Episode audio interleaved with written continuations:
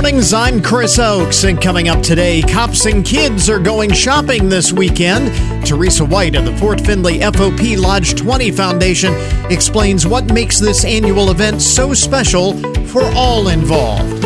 Also, this morning, the latest groundbreaking research from the Michael J. Fox Foundation aims to help doctors understand how ethnic and genetic diversity impacts the progression and treatment of Parkinson's disease. The 2024 enrollment deadline for Medicare recipients is tomorrow. We have last minute information and reminders for those who still have yet to decide on their coverage for the coming year. And we'll get details on year end programs and events at the Hancock Historical Museum. This is the Good Mornings Podcast Edition for Wednesday, December 6th, 2023. Here's your opportunity to get in the Christmas spirit by giving the big guy a hand with all of those letters. I thought this was really cool. Uh, Airbnb is offering a stay in Santa Claus cabin in Finland. I guess if, yeah, Santa Claus cabin. Uh, I guess it's his summer retreat. Uh, if you live at the North Pole, you go south, you end up in Finland. So it's north for most of us, but for Santa, it would be south. Um, Airbnb offering a stay in Santa Claus's cabin in Finland. And while you are there, you can log some time at Santa's official post office, which is expected to receive over 30,000 letters daily from kids and even adults all around the world this Christmas. Um, it says here guests will be given a crash course in elfing by the chief elf and host who will work with her team to help sort through the letters from children and adults around the world, cross referencing with Santa's naughty and nice list. But it's not just an honest day's work, guests can also experience the joy of the holiday season from the Arctic Circle. Uh, the home sharing company says it comes complete with traditional Finnish meals, a snowmobile activity, don't know what that is, um, a trip to see the Northern Lights, and the most Finnish experience of all, a traditional sauna. The especially fef- festive stay apparently is free. It says here it is free. But it's not open. I mean, it's not like everybody can go. Um, apparently, they're giving this away, but you have to register. And uh, the especially festive stay. It says opens December 11th at airbnb.com slash Santa if you are interested. Traveling to Finland and helping out the big guy. That's actually kind of cool. Um, you don't have to, as it turns out, though, this is kind of interesting. Among the first things you need to know this morning the most interesting and buzzworthy stories, the most important stories of the day to lead off the program this morning. You don't have to travel all the way to Finland to give the big guy a hand. Apparently, there is a shortage of Santas in this country, believe it or not. Uh, Mitch Allen with HireSanta.com says there is a supply and demand crisis when it comes to jolly old St. Nick in America. They are having trouble, they say, keeping up with requests for Santas, uh, mall Santas and store Santas and so on this Christmas season. They have a shortage of Santas. The problem, according to HireSanta.com, is that there are fewer Santas around. There are fewer individuals who are portraying the jolly old elf uh, at these uh, Santa meet and greets. And there are a couple of reasons for this. First and foremost, they say COVID took its toll on overweight senior citizens disproportionately as compared to the rest of the population. So, Santas were hit hard by COVID, and many Santa impersonators have been slow to get back into events with a lot of kids. Uh, Mr. Allen says the result is that weekends are already booked in most markets, and they've had to turn away requests for Santas. So, if you've ever thought about getting into the business of uh, portraying jolly old Saint Nick, uh, there has never been a better time. Apparently, serious stuff here. What will we do without visits visits from Santa? I mean, come on, that's.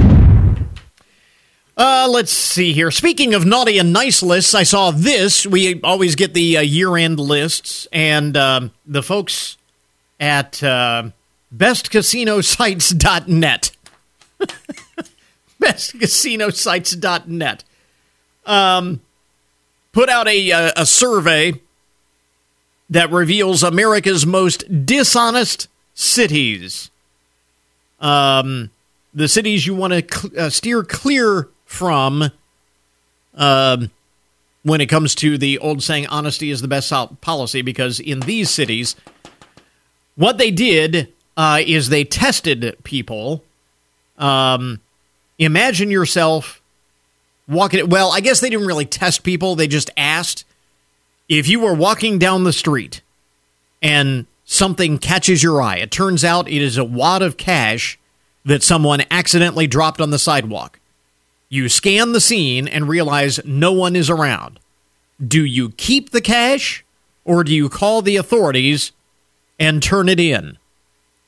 Uh, the survey reveals that nearly half of Americans would pocket the money. Uh, this survey, bestcasinosites.net, 6,600 Americans participated in the survey. Um, and they asked who would take the chance to keep a $1,000 found on the street and who would turn it in, be honest. 47%, uh, 47% of people overall, 47% of people would uh, would keep the money if no one witnessed them pick it up. And the most dishonest city in the country, Detroit. Detroit. 62% of people in Detroit said that they would keep the money. Uh, the rest of the top three most dishonest cities uh, Memphis and New Orleans. Um, Baltimore is at 59%. Uh, let's see here. San Antonio is 58%. Uh, on the other hand, uh, this is kind of interesting. Uh, cities including Boston, Fresno, Minneapolis, San Jose, and Denver, were an even 50 50. And Jacksonville, Florida, had the lowest number of respondents who would keep the money, just 38%. Um, Los Angeles, Tulsa, and Atlanta, the most honest cities on the list. Uh, the only Ohio city that I saw on the list just in case you're interested, uh, was Columbus. And in Columbus, 58% of people would keep the money, and 42% would turn it over to authorities.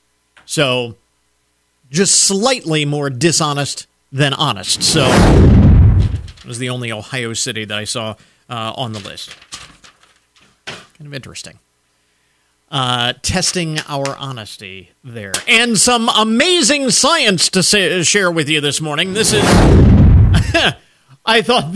I saw this story on the Newswire, and uh, this struck me as data from the file, research from the file of duh.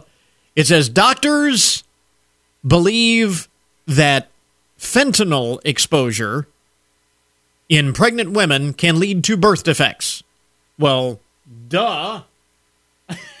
I mean, they say don't drink, don't smoke when you're pregnant. You would think fentanyl use would probably be a no-no as well. If you if you can't drink and smoke, probably taking fentanyl is a bad thing as well. But this is brand new research uh, published. I'm not sure in which medical journal this is published, but it is recently published findings show that at least uh, 10 babies who were born to mothers who had used fentanyl have been identified with distinctive birth defects.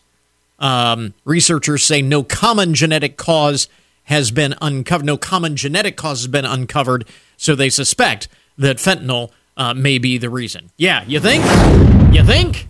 Um, the uh, study's co authors uh, add that more work is needed to confirm the findings. But I'm thinking, duh, yeah. And uh, finally, this morning, among the first things you need to know, the most interesting and buzzworthy stories uh, of the day. Speaking of scientific research, studies show. are you, well, first of all, let me ask: Are you a cat person or no? I mean, people. It, it seems like people have very strong opinions uh, on on owning cats. There are cat people, and there are very strong not cat people. There are very few people that I've run into, anyway, that are wishy washy when it comes to cat ownership. You are either a big cat person or you're not. Very little in between. Well, studies show that owning a cat could double your chances of schizophrenia. I saw that headline and I was like, hmm, because I'm not necessarily a cat person. Um, and again, I know lots of people who are, which is great. I'm just not. Um, studies show that owning a cat could double your chances of schizophrenia. Researchers in Australia examined the results of 17 different studies in 11 countries over the course of 44 years and found that people who were around cats before the age of 25 had twice uh, the chance of developing the mental disorder schizophrenia. Double the chances of developing schizophrenia. Scientists believe that it is because of a parasite, a certain parasite found in cats, which can enter the human body and affect the brain. So, there you go. One more reason to not have cats around. Make of that what it, what you will. I just throw it out there for what it's worth to make sure that you are aware of this important scientific research. Those with cats double the chances of schizophrenia, which explains a lot about a lot of cat people that I know. There you go. Uh, some of the most interesting and buzzworthy stories to get your Wednesday morning started. WFIN News, I'm Matt Demchek. Your WTOL 11 weather.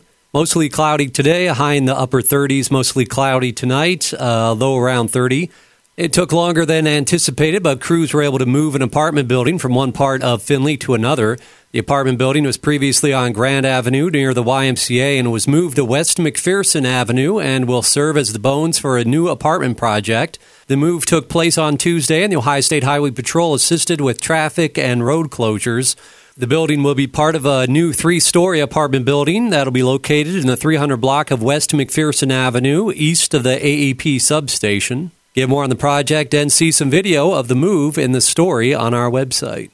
The city of Findlay will be receiving $2 million in federal money to help repair deteriorating sewer pipelines in the Eagle Creek neighborhood and support the Spring Lake subdivision sewer rebuild. Findlay Mayor Christina Muryn. The H2 Ohio funds have been critical to invest in the Findlay and Hancock County community. We have a really big responsibility to protect our freshwater resources, and being able to make small projects in any incremental fashion is really beneficial and is going to help protect our water for decades and generations to come. Learn more about the H2 Ohio program and how this grant will benefit Findlay in the story on our website. There's a new policy in place overseeing the use of artificial intelligence within Ohio's state government. The policy includes training for employees about when it's appropriate to use AI and establishes some guidelines for that technology as it creates content like codes and videos. There will also be controls in place to ensure the AI sticks to state security and privacy laws. Lieutenant Governor Jon Husted says the framework is meant to help Ohio use that technology responsibly. I'm Tracy Townsend. The Hancock Park District's 28th annual photography contest is underway. To be eligible for judging, photographs must be taken in the Hancock Park system from the Blanchard River Greenway Trail or of the Blanchard River. Eligible photographs at Riverside Park must be taken along the waterfront, which is the area managed by the Hancock Park District. Get more details on the contest in the story on our website. And remember, you can always get more news online anytime at WFIN.com.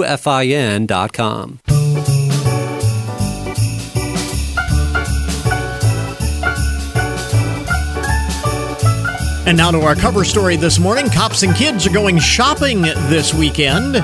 Teresa White, the Fort Findlay FOP Lodge 20 Foundation, is with us this morning. Teresa, thanks very much for uh, dropping by. This is the big event uh, of the year. I mean, it's not the only thing that you do, but this is really the penultimate event uh, for the uh, Fort Findlay FOP Lodge 20 Foundation. Absolutely. Thanks for having us in this morning, Chris. We really appreciate it. We do have five programs at the Fort Findlay FOP Lodge 20 Foundation, but Cops and Kids Go Shopping is our marquee program, and it is the thing that our officers look forward to all year, every year. So I, I was going to ask because this is this is uh, quite an event for everybody involved. I mean, obviously the kids because that's what it's all about. But the officers who get to shop with the kids uh, really take a lot away from this as well. Absolutely. I mean, everybody can imagine how amazing this is for the kids. Yeah. You know, they get $200 and they get their own private policeman and they get to go shopping uh, for whatever it is really that they want or need for Christmas. Mm-hmm. Um, but what tends to get lost is how important this is for our officers. Our members show up and interact with the public all day, every day at the worst possible moment of people's mm-hmm. lives. Right. In a car crash or after their home has been broken into. And now they get to spend two hours at Meijer on Saturday morning making Christmas wishes come true. Mm-hmm. They get hugs and high fives instead of knocking heads and handcuffs. It's, Right. It's absolutely fantastic for our officers. They start asking in September, hey, what's the date? I need to make sure I get the morning off. I need to make sure I'm there. What's the date? Have you Yeah. picked the date yet? Um, and they are still talking about it. March, April, I'll pop in on station to drop off some goodies. And hey, do you remember that little girl that we got the Barbie car for? They're still talking about it. Yeah. So it does amazing things for our members as well. Yeah. Um, and each, you were saying before we went on the air, which I thought was uh, interesting, uh, the officers uh, take multiple kids in many cases. They do. it's- They do. Our our membership is about 104 officers. Okay. So if we had even 100% participation, which we can't because they have to work, you know, they work Right. shift work and things Somebody's like that. Somebody's got to be on duty at that time. Somebody's got to be on duty. But even if we had 100% participation, Mm-hmm. we take between 125 and 150 kids. Yeah. So, our officers show up and they take anywhere from three to five kids shopping, you know, one at a time, individualized attention always. Mm-hmm. But yeah, they take multiple kids. because I, I was going to ask how do you select the officers who get to shop with the kids but basically it's anybody who wants to It is all hands on deck. All hands on deck. so how do you where do the kids come from i mean how do you select what kids uh, you know get to participate in this we reach out to the schools. Mm-hmm. So the Hancock County and Findlay City schools, the teachers and the counselors do a phenomenal job referring children to us. Either kids who maybe could use a little bit of extra help at Christmas time, or maybe those who need a positive interaction with law enforcement. Mm-hmm. We work really closely with the schools to determine the children who would get the most benefit out of the program. so that's interesting that there is a a law enforcement community building type component to this beyond just you know doing something nice for the for kids in need uh, during the holiday season Absolutely. Building positive interactions is one of the most important things. Our kids are our future. Mm-hmm. And if we're teaching our children that if they are hurt or if they need help, that they can trust a police officer, Right. that's going to carry into adulthood. And that's one of the things that's very important for our foundation. So, by the way, this is all made possible by events such as the Halloween parade that we just got through. Um, you know, and that is a big part of you know making all of this happen. Absolutely. The Cops and Kids uh, programming is fully funded by donations from the community. So the Halloween parade is phenomenal. I mean, we are very excited for the community support for that, but it really only funds about a third of our programming every year. So we just sent out we sent out letters um, to be a Cops and Kids champion. And if you would like to donate to that, you can always visit our website, which is fortfindlayfop20.org.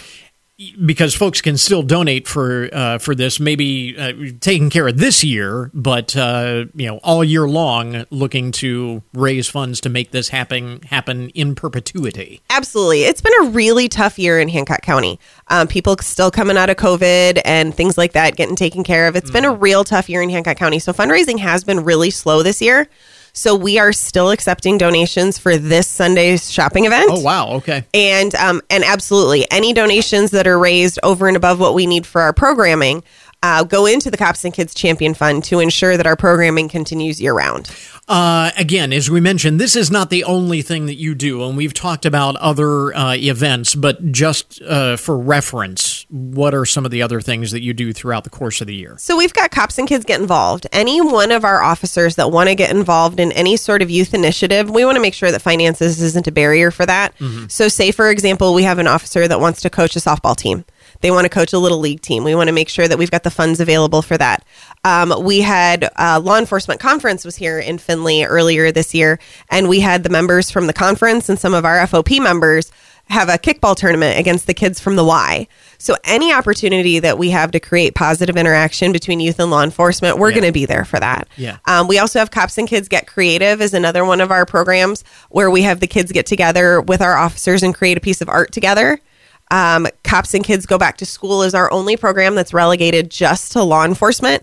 It's not relegated just to members, but any law enforcement officer in Hancock County, we get their families together for a day in private, away from the world, where they can actually let their hair down and have have good quality time with their family. Yeah. Um, it's more of a mental health event, a, a good break from that horribleness that we were talking about earlier. Right. Um, and we are currently working on funding an endowment for Cops and Kids Go to College, which is a memorial scholarship for Officer Doug Akers. We lost Doug five years ago on New Year's Eve.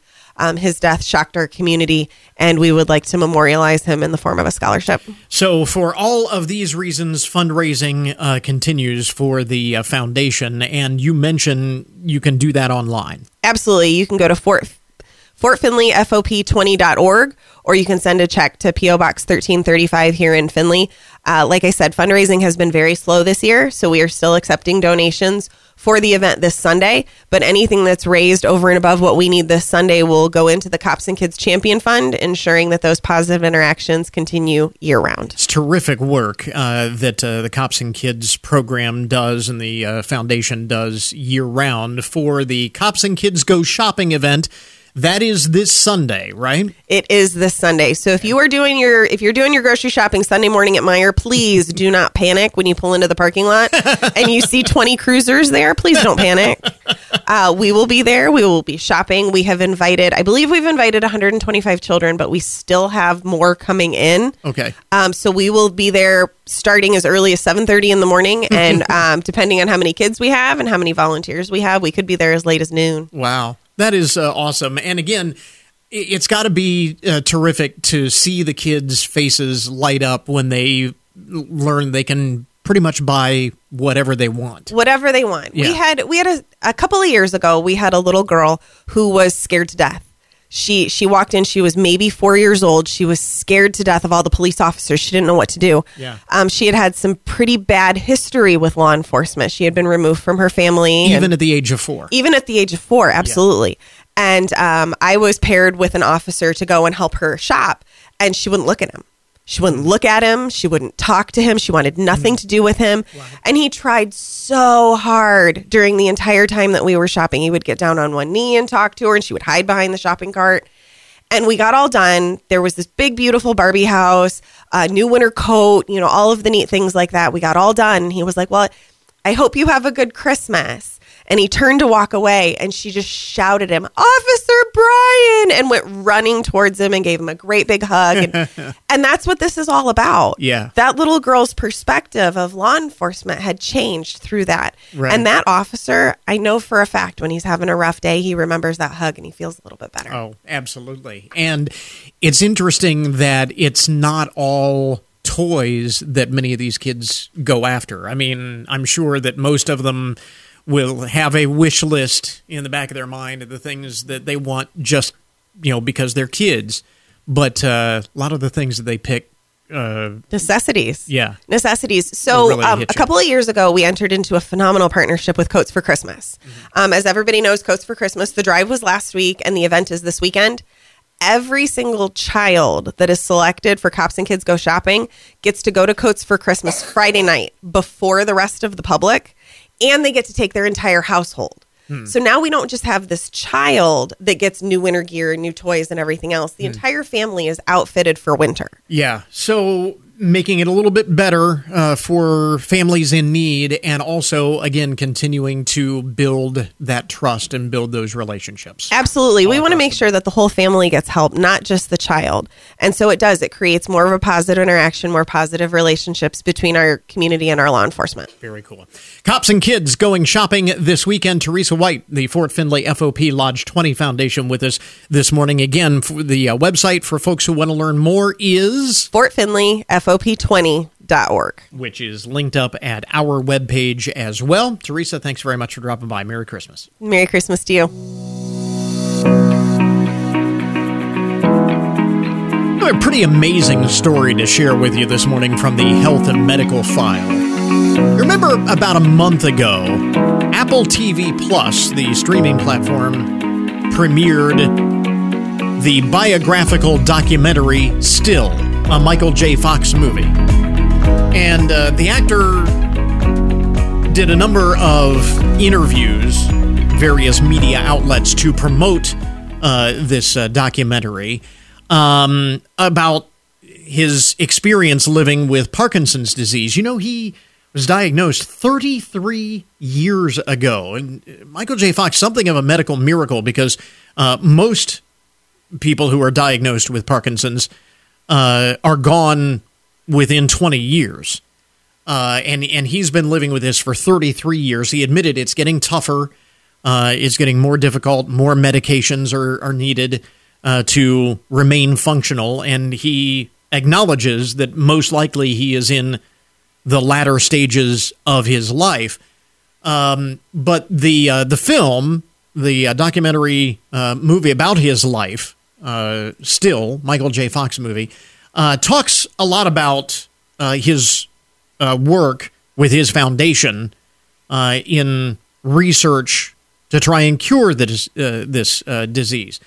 Uh, obviously, Michael J. Fox legacy, people remember the TV and, and, film work that he has done over the years, but it is his foundation and all the research that they have done and continue to do into the disease uh, that will be his true legacy. It is still Parkinson's the fastest growing neurodegenerative, de- neurodegenerative disease that affects some 6 million people worldwide, a number that is expected to double by 2040. But this is really the interesting part. Until recently, much of what we do understand about the biology of Parkinson's has been somewhat lacking in genetic diversity. And joining us this morning to explain why that is important and what they are doing about it is Alyssa O'Grady. She is Vice President of Clinical Research at the Michael J. Fox Foundation. She is joined by Alan Dance, who is a research participant as an individual living with Parkinson's disease risk factors. And Alyssa, I want to start with you. What are the key Parkinson's risk factors, and how is your brain study, this one that Alan is participating in that we reference, how is this helping to find out more about these risk factors? So, the Michael J. Fox Foundation is on a mission to end Parkinson's disease. And as part of that, we have a major study called the Parkinson's Progression Markers Initiative. PPMI has helped us learn more about risk for Parkinson's already and is continuing to do so, uh, in part by leading to a really significant research breakthrough that happened earlier this year. PPMI and the Michael J. Fox Foundation helped to discover a new tool that can detect the Parkinson's protein in the spinal fluid of people diagnosed with Parkinson's disease, but also in people who we believe to be at a higher risk for Parkinson's. And when we talk about risk for Parkinson's, we talk about a few factors, aging being one of them, uh, but also some more specific factors that may be surprising. Things like changes to your sleep patterns and different types of sleep disturbances, as well as loss of sense of smell, which can be an early indicator of changes to brain health. Hmm. And explain more about why ethnic and genetic diversity is important in this research, because that's the other thing that I thought was really interesting here. We need to be including people from all backgrounds to really paint a full picture of Parkinson's disease. If you only study Parkinson's in a white population, for example, then you'll understand it in the white population, but you won't know what Parkinson's looks like and how to treat Parkinson's in other populations. So it's crucial for us to be including people of all backgrounds in uh, our Parkinson's research studies. And PPMI is very interested in getting people from all communities to raise their hand to participate. So, uh, Alan, I want to bring you into the conversation here. As we mentioned, you are participating in this study. Talk about your uh, experience in living with some of these risk factors. You bet. Um, it first began for me before I realized it. Um, about 30 years ago, um, I started to recognize that compared to others, I had a poor sense of smell. Um, I didn't realize what that was a risk factor for. Um, you know, 30 years later, fast forward now, um, I developed REM sleep behavior disorder a couple of years ago. And what that fundamentally is, is that when I sleep and I have dreams, my body sometimes starts to move in bed and act out the dream that I'm having. So, for example, if I'm dreaming I'm playing basketball or volleyball, my hands will go up as if I'm trying to block a shot. Hmm. Or if I'm dreaming I'm at work making a presentation, I'll suddenly start sleeping, or I'm sorry, I'll start talking right there in bed while I'm asleep. Or if there's something funny going on, I'll start laughing. Um, and, you know, th- that was really the key thing that got us looking into it. My girlfriend first noticed these things because, mm-hmm. quite frankly, I was asleep when they were going on. Right. And you know, we made the made the connection, went and got a diagnosis, and as soon as I was diagnosed, I said, "Okay, I've got to join the battle here." Um, I've got a responsibility. And, you know, one of the things we discovered is there's not enough African Americans participating in the study. And that really made me feel an, an absolute responsibility to enroll in the study and participate as well. Now, uh, Alyssa, you mentioned, you know, obviously, and it stands to reason that you want to have this ethnic uh, diversity uh, in terms of research. Are the differences uh, in various ethnicities, genetic makeups, and so on, are those subtle or are they really dramatic? I mean, what is the what is the difference uh, when you talk about one group of individuals versus another? The short answer is we don't yet know because, mm. as Alan mentioned, there's been a shortage of people um, from the Black and African American community yeah. and from other underserved communities in studies. What I can tell you is that when you do include people from all backgrounds in your research, you can find new hints at ways to treat the disease. And nothing illustrates that better than a genetic breakthrough that the Fox Foundation helped to usher in earlier this year. Scientists discovered a genetic change specific to African and African American populations that shows individuals at a higher risk for Parkinson's. And this change had never been observed before because prior Parkinson's genetic studies only looked at individuals of Northern European ancestry. Mm. So, uh, again, uh, just underscores what you were saying earlier that this has been a very big year for Parkinson's research. We're not to a cure yet, but obviously these are substantial steps uh, coming closer to that. Absolutely. And uh, Alan, similarly, what Alyssa was just saying underscores the importance, really validates uh, your getting involved in this research to help understand these genetic and ethnic differences. Absolutely. It's a crit- critical thing to find out. And you're not going to know unless you have a representative population of African Americans and other ethnicities as well participate in the study. And it's an easy thing to do. You know, uh, it, our, your, your listeners can join the PPMI study this evening. And Alyssa, that was going to be my next question. How this is an ongoing study, so obviously uh, putting out the word that more folks are are needed to participate, the more the better. Like with any research, I guess. And how can someone take action to get started? People with and without Parkinson's from all backgrounds are needed for this study. You can learn more and sign up for PPMI at michaeljfox.org slash get started. Simple as that. We will also link it up on our webpage so folks can learn more about it. Like I said, amazing stuff from the Health and Medical File from the Michael J. Fox Foundation. Alyssa O'Grady is Vice President of Clinical Research and Alan Dance, a research participant. Thank you both for taking the time this morning. We appreciate it. Thank you so much. All right. Thank you, Chris.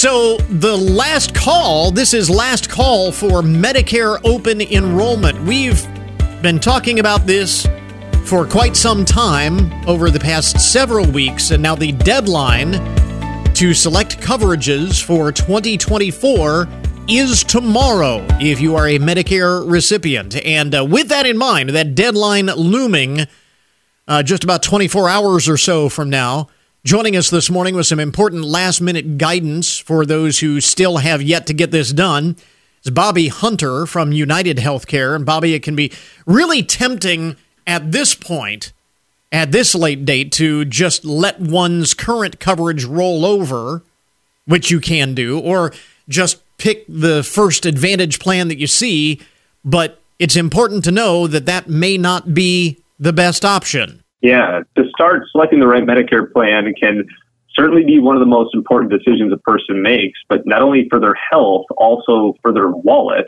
If you've experienced any changes, whether it be to your health status or financial situation, a decision to do nothing could lead to some unpleasant surprises or just missed opportunities in 2024. Yeah, that's the the big thing is the uh, potential for a missed opportunity to save money or have additional benefits that uh, maybe you uh, could take advantage of. Um, but here's the thing: as you well know, uh, those who are medical Medicare eligible for the past couple of months have been bombarded with information. So, how do you help people kind of narrow down from that myriad of choices? Yeah, absolutely. So, you know, you said it. Choosing the right Medicare plan can certainly feel and be overwhelming at times. So, focusing your attention in a few key areas can really help make the process significantly easier. First, I would say confirm that your doctors and hospitals are in network with whatever plan you are considering. Ultimately, access to affordable, quality healthcare is critical when choosing a plan. I'm happy to say for 2024, United Healthcare will again offer Medicare Advantage's largest national provider network, now across even more plans. That means wherever you are in the country, members will pay in network costs when seeing any of our more than 1 million care providers. Um, second, double check that all of your medications are covered. Even if you aren't shopping for a new plan, it's critical to make sure that your regular prescriptions will still be covered by your plan next year. And hey, look into home delivery if you like the convenience of getting your medications delivered right to your doorstep. Um, lastly, don't forget about all the extra benefits. Many people are often surprised to learn that original Medicare doesn't typically cover services like dental, vision, hearing, and more. Right. However, most Medicare Advantage plans do. With respect to that, are there any new benefits, new features that folks should uh, be particularly uh, interested in or watch uh, things to watch for? Um, in generally speaking, yeah. um, many plans now have features designed to simplify your healthcare experience which is another great reason to take the time to research your options. Um, at United Healthcare, we're focused on delivering a simple and seamless experience for our members. That means making benefits easy to use and easy to access. Um, we know our members are loving what we call the United Healthcare U Card. This is our all in one card that opens doors to what matters most in healthcare, whether it be your doctor's office, the pharmacy, or other eligible benefits. And the UCard is also fully integrated with the members' online portal and the digital app. It's all about making the healthcare experience simple. Now, what if someone misses the deadline of December 7th? What then? Yep. So if you're already enrolled in Medicare Advantage, you do have a little bit of a grace period um, in the first quarter of 2024, January, February, March. You do have one more chance to make sure that you're in the right plan for you. Um, that said, December 7th is a really important date, so make sure to do your do your diligence, um, speak with your broker, speak with um, other representatives who can help take you through that information and uh, make sure you have the right plan in place when you come up to 2024. Absolutely. Again, uh, Bobby Hunter is Chief Product Officer, Medicare Advantage at United Healthcare, with a final reminder that that deadline is looming large now. Where do we get more information? So, for great educational information about Medicare in general, you can visit getknowmedicare.com. All right. We will link those resources up on our webpage as well. Bobby, thanks very much for taking the time. We appreciate it. Yeah, thank you, Chris. Appreciate it. You're listening to Good Mornings with Chris Oaks on 1330 WFIN, WFIN.com, and 95.5 FM. we interrupt this program to bring you a broken news alert. Have a Christmas themed broken news item here, and you talk about a Grinch. This is a real life Grinch out of San Mateo, California. Somebody's caught on surveillance video pulling up beside a parked car and stealing the Christmas tree off the roof of the car and then driving off, all while the owners were doing their holiday shopping. Now that's that's just wrong. Stealing somebody's Christmas tree. They had it, you know, tied down to the top of the vehicle. Obviously, they go to the uh, tree lot. They pick out their tree, and then they do a little shopping. And this guy comes up and he steals the tree right off the roof of the cop, uh, the car. So far, police have not identified the thief, but they are keeping an eye out for similar thefts as the holiday season progresses. As for the victims of this dastardly theft, the tree lot was kind enough to provide them with a replacement tree free of charge. So, kudos to the Christmas tree lot for making it right, but that's just wrong. I mean, how. That's beyond Grinch. That's just terrible. Uh, elsewhere in the uh, broken news,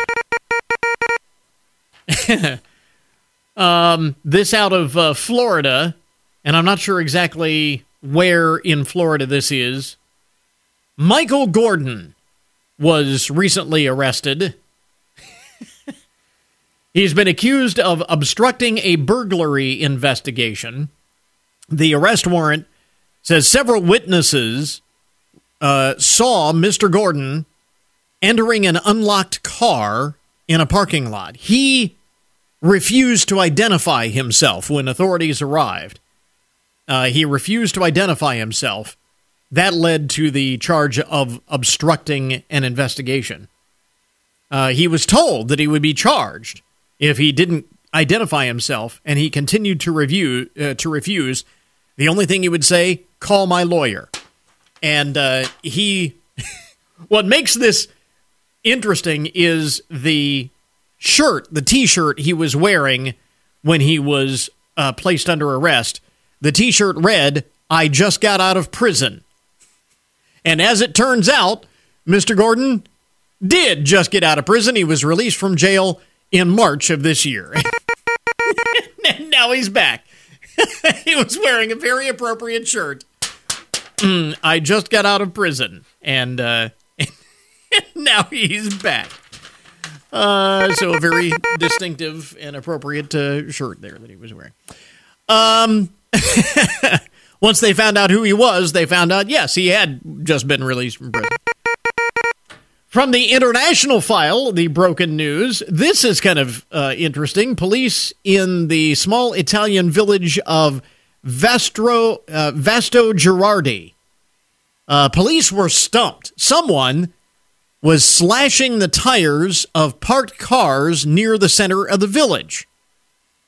Uh, they couldn't figure it out. Undercover officers failed to spot the culprit, but newly installed security cameras managed to solve the mystery last week. The slasher is a dog named Billy. uh, according to uh, Deputy Mayor Remo Scocera, this has all been very puzzling as we couldn't figure out who could possibly be going around cutting tires or what the motive would be. Uh, police have not speculated about Billy's motive, but veterinarians say that Billy might have some kind of mouth ailment that is causing him to chew on the tires to relieve discomfort. And apparently, he's got strong enough teeth that he's actually slashing the tires or cutting holes in the tires uh, that left them uh, losing air. No details were provided on what type of dog Billy is, but they say his owner is going to be on the hook for the damage to all of the tires that were flattened by Billy the dog. That's crazy. A dog uh, slashing like all those tires. I gotta wonder what's the dog doing running around loose downtown the center of the city is in the first place. Anyway, still so many questions. Um, one of the most uh, unusual traffic stops in Council Bluffs, Iowa. A driver was pulled over on I 80, clocked doing 115 miles an hour. The trooper who pulled him over and inquired about his speeding. Do you know how fast you were going? I got you going 115. The driver then admitted that he had topped out at 136 miles an hour. 115? That's nothing. I hit 136, the dri- driver said. According to the Iowa State Patrol and the official report of the incident, the driver told the trooper that initially he was speeding because he was running late for work, but then he decided to see just how fast his car would go. he was speeding because he was late for work initially, and then he was like, "Yeah, what the heck? Let's see how fast I can go." 136. So I don't know whether he's been charged. I mean, obviously, been charged with speeding, reckless operation. I mean, you get into that level of speeding, there are all kinds of additional charges beyond just speeding that would apply. But I don't know whether they officially listed it at 115, where he was clocked, or 136 that he admitted to. But either way, he's in a bit of trouble and probably will not have to worry about how fast his car will go for quite some time. He'll probably have a restriction, shall we say, uh, on his uh, driving ability. And finally, in the broken news this morning, a story with a happy ending. The Indiana State Lottery Commission has decided to award a $50,000 prize to a lucky winner even after the store employee tore up his ticket. Now, there's the store employee was not being mean. There's a story behind this. Paul Marshall went back to the store that he purchased the ticket from to verify his claim. So he has the uh, lottery ticket. His numbers came up in the lottery drawing. So he takes his ticket in to the store that he bought it. It's a $50,000 winner. And the, the employee uh, checked the ticket and then tore it in half out of habit. it says they have so many people come in who check their tickets and they're all losers, so just out of habit, he tore, tore it in half and went to throw it away. Um, now, according to the according to the rules, so you can see where I mean, you just force a habit, you tear it in half, and then he realized after he tore it in half, oops.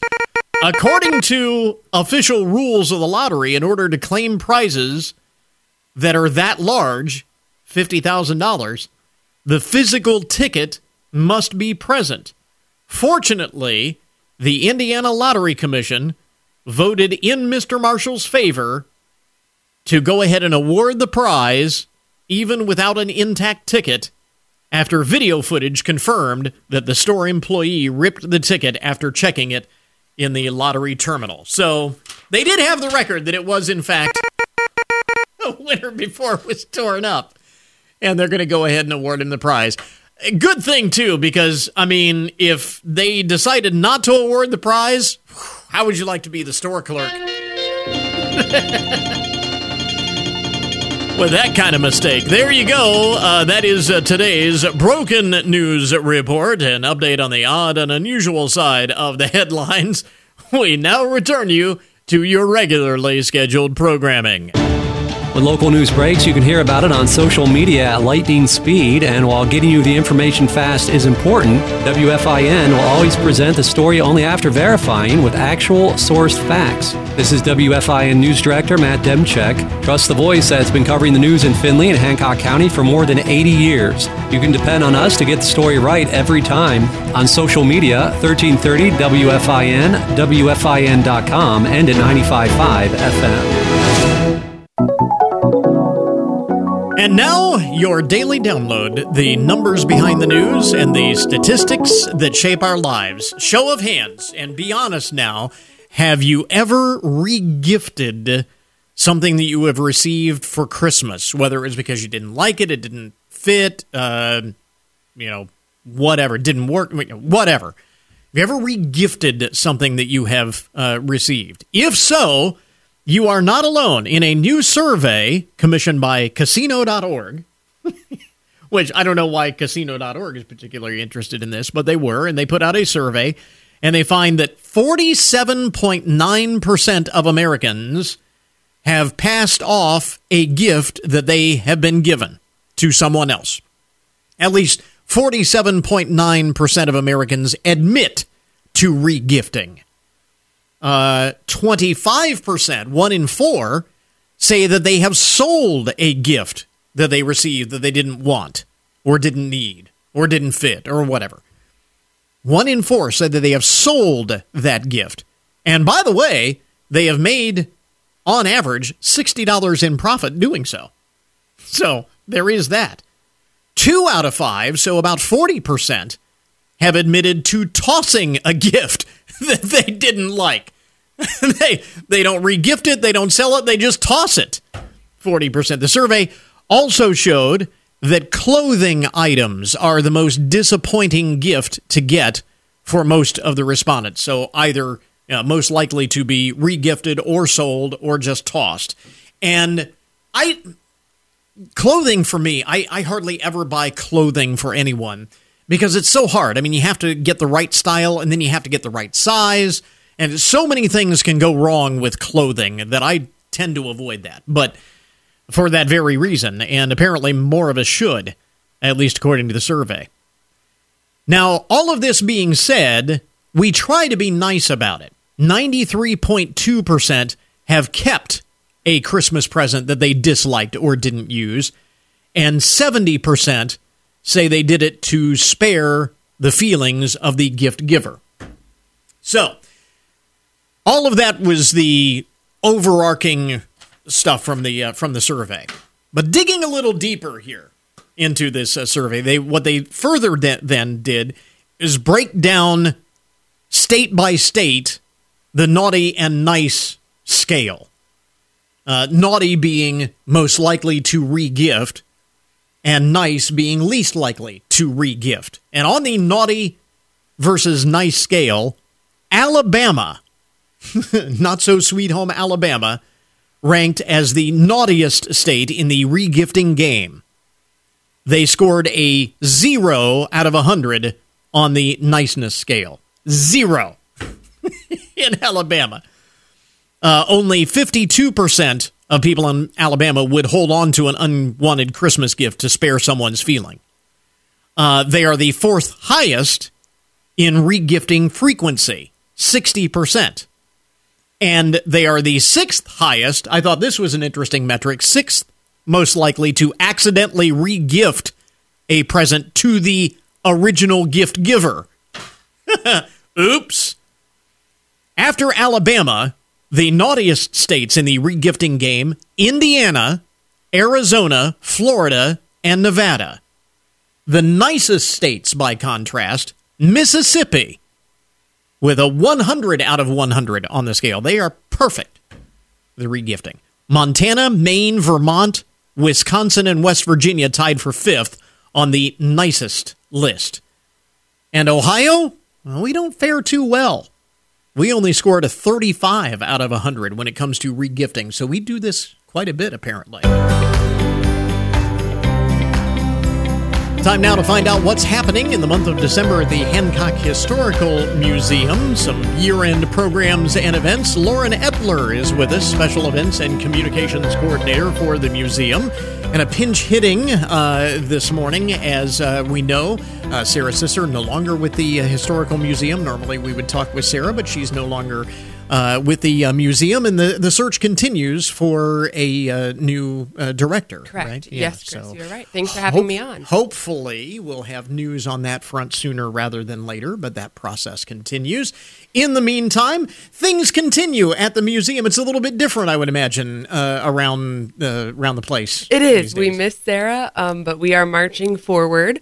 The first thing happening uh, is this, or tomorrow, I guess, Yeah, is our brown bag lecture. Mhm. Local historian Ron Ammons is going to be presenting um, on the Battle of the Bulge. That is at noon at the museum. Mm-hmm. It is free for museum members and $3 for non museum members. It's so fascinating. Uh, anything having to do with World War II is really fascinating when you kind of dig into the details on this. And the Battle of Bulge, obviously, a very uh, significant uh, battle, last offensive of uh, the Germans uh, on the uh, Western Front. So, a lot of uh, really interesting information. I, should, I would imagine Yes, be and Ron is great. He is a fantastic speaker, so we're happy to have him. Now, uh, as we have uh, mentioned in the past, uh, this happens at noon on uh, the first Thursday of the month. So Yes. uh, tomorrow morning or tomorrow at noon, uh, folks can just bring a Yep, bring a sack bring a lunch. sack yep. lunch, hence the name. Yep. Um, and it is free for museum members. Yep, it is free for museum members and $3 for non members. Okay, so uh, check that out.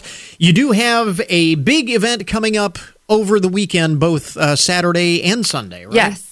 Yes, it is our annual Christmas open house. It happens two days, like you said, Chris. It is Saturday, December 9th from 5 to 8 p.m. and Sunday, December 10th from 1 to 4. The museum is fully decorated for the holidays uh, and it will have activities, games, and crafts for all ages. That's got to be fun to decorate the museum for Yes. Christmas. I'm going to give a plug here. That is all our curator Joy. She works hard uh, between Halloween and uh, the 1st of December to get the museum decorated. And so it looks beautiful. It's very nice. Does she do it all by herself, or does She- everybody lend a hand? We do have some volunteers. Altrusa comes in and helps. Okay. Uh, so yeah, she but she does a lot of the heavy lifting herself. It's all under her direction. Yes, it is. That's It a, is. That's a lot of fun. Yes. and uh, again, this will be one of the last chances to see everything at the museum this year because the museum is closed in the month of January. Yes, we are closed in the month of January. We are busy uh, doing new exhibits. Um, kind of, it's kind of a construction zone. So Mhm. yes, before Christmas, make sure you come see us. Um, this Saturday and Sunday, you'll get to visit with Father Christmas and Mrs. Claus. We do have a special display of antique German nutcrackers, smokers, and Christmas pyramids Okay. uh, from the private collection of Mrs. Valtrod Mullinger. So that is something special that we don't normally have. On Saturday evening, you will get to listen to um, the Findlay String Factor Quintet from Findlay High School. They'll be playing Christmas music as well. Very cool. So Yeah. this is Saturday evening and then Sunday afternoon? Yep, one to four on Sunday. Okay, Yep. one, uh, five to eight uh, on Saturday, one to four uh, on Sunday, uh, and just regular admission to the uh, it's, museum. It's actually only a dollar. Okay. So again, if you want to come visit us, this is the perfect time. Uh, it's only one dollar per person. Absolutely. Okay, so uh, circle that on the calendar for this weekend, and then another holiday themed event is this uh, this month's classic movie night. Yes, Classic Movie Night is happening Friday, December 15th at 7 p.m. We will be playing Holiday Affair, uh, and it is free to the public. So you can come. Please join us for a Christmas uh, movie. And uh, Robert Mitchum, Janet Leigh, 1959 Holiday Affair. There you go. Um, that'll be on the uh, 15th. What is the time on that? 7 p.m. 7 p.m. Okay. Yep, doors. The movie, uh, there's historical content before, and then the movie starts uh, a little after seven. Yeah. So get there a little early. That's the neat thing about the uh, classic movie night is you get uh, a little historical Yeah. context uh, on the film uh, as well. So. Again, something to circle on the calendar uh, for next week. I guess that's uh, coming right around the corner. Uh, a couple of other things to mention here, real quickly. As we said, the museum is closed in the month of January, and you rework the exhibits a little bit, and there's always so there's always something new. Um, what are you working on for next year? I don't know if you want to necessarily Sure, give yeah. away, uh, let the cat out of the bag, but I'm well, going to ask anyway. we have been having some fun. We've been wanting to relive our childhood a little bit. Okay. So we are uh, featuring an exhibit on the 90s. so uh, if you have anything on the 90s, pictures, memories, give us a call, email Joy. Uh, we, we've loved reliving. See, now I'm going to say that this is not history to me because I'm a little bit older than that. I was I was an adult in the 90s, so this thinking of this as history is uh, difficult, but it is 30 years ago. You're right. Unfortunately, we can't believe it, but we were children, high schoolers in the Yeah. 90s, and we are reminiscing on Betty Spaghetti and all kinds of 90s alternative rock. So we've been having fun with All it. right, so uh, we'll look forward to that. Uh, and if folks want to see the the stuff that's been on display all year, if you haven't had a chance or you want to go back and see it again, uh, this is going to be your last chance through the uh, end of this month. Yes, right? correct.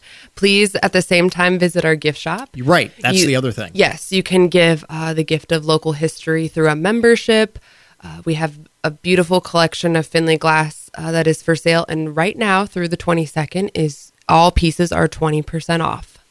if you want something that is unique, uh, truly unique, something that will be uh, treasured and that people are not going to get a bunch of, this that makes a, a great gift. It does. And then you've got uh, all kinds of other things in the gift shop uh, as well. Yes, we have T-shirts, uh, different things for children, a lot of history books, Mm-hmm. Yeah. local history books. Um, yeah, it's just And a great little selection. As you mentioned, you can actually give a gift of, of museum membership to somebody who is uh, really interested in history. Yes, that is correct. We will do a special little membership card with a letter for you to stick on the Christmas tree. Okay. So yes, that is we'll definitely do that for And you. And there are a lot of benefits. I mean, obviously, membership will get you into the museum, but beyond that, there are other benefits as well. Correct. There are discounts to almost all of our programming. Mm-hmm. Uh, we have special events throughout the year. You have special access to uh, some features at the museum. We are also part of um, two new reciprocal programs. So you get discounts at other museums as well. All right. Uh, and if folks uh, are interested in dropping by the gift shop or visiting the museum or getting a membership either for themselves or someone else, um, what are the hours? We are open Wednesdays through Fridays from 10 a.m. to 4 p.m. and Sundays 1 to 4. Okay. And uh, the gift shop and all of that will be open during the open house this weekend, too. Yep, that is correct. Uh, again, uh, Lauren Etler is Special Events and Communications Coordinator for the Hancock Historical Museum to talk about what's happening in the month of December. Lauren, thanks very much for dropping by. We Thanks, appreciate it. Chris. And that will finish up our podcast for today. And our thanks to all of our guests for joining us on the program today. Of course, remember you can get more information about all of the topics that we talk about at our webpage, and that, of course, goodmornings.net. Coming up tomorrow on the program, among other things, we'll tell you about a couple of really cool events happening this weekend in the community that are sure to put you into the Christmas spirit while reminding us of what the holiday is really all about. So until tomorrow morning, that is Good Mornings for this morning. Now that you've had a good morning, going out and make it a good day. Catch you back here tomorrow.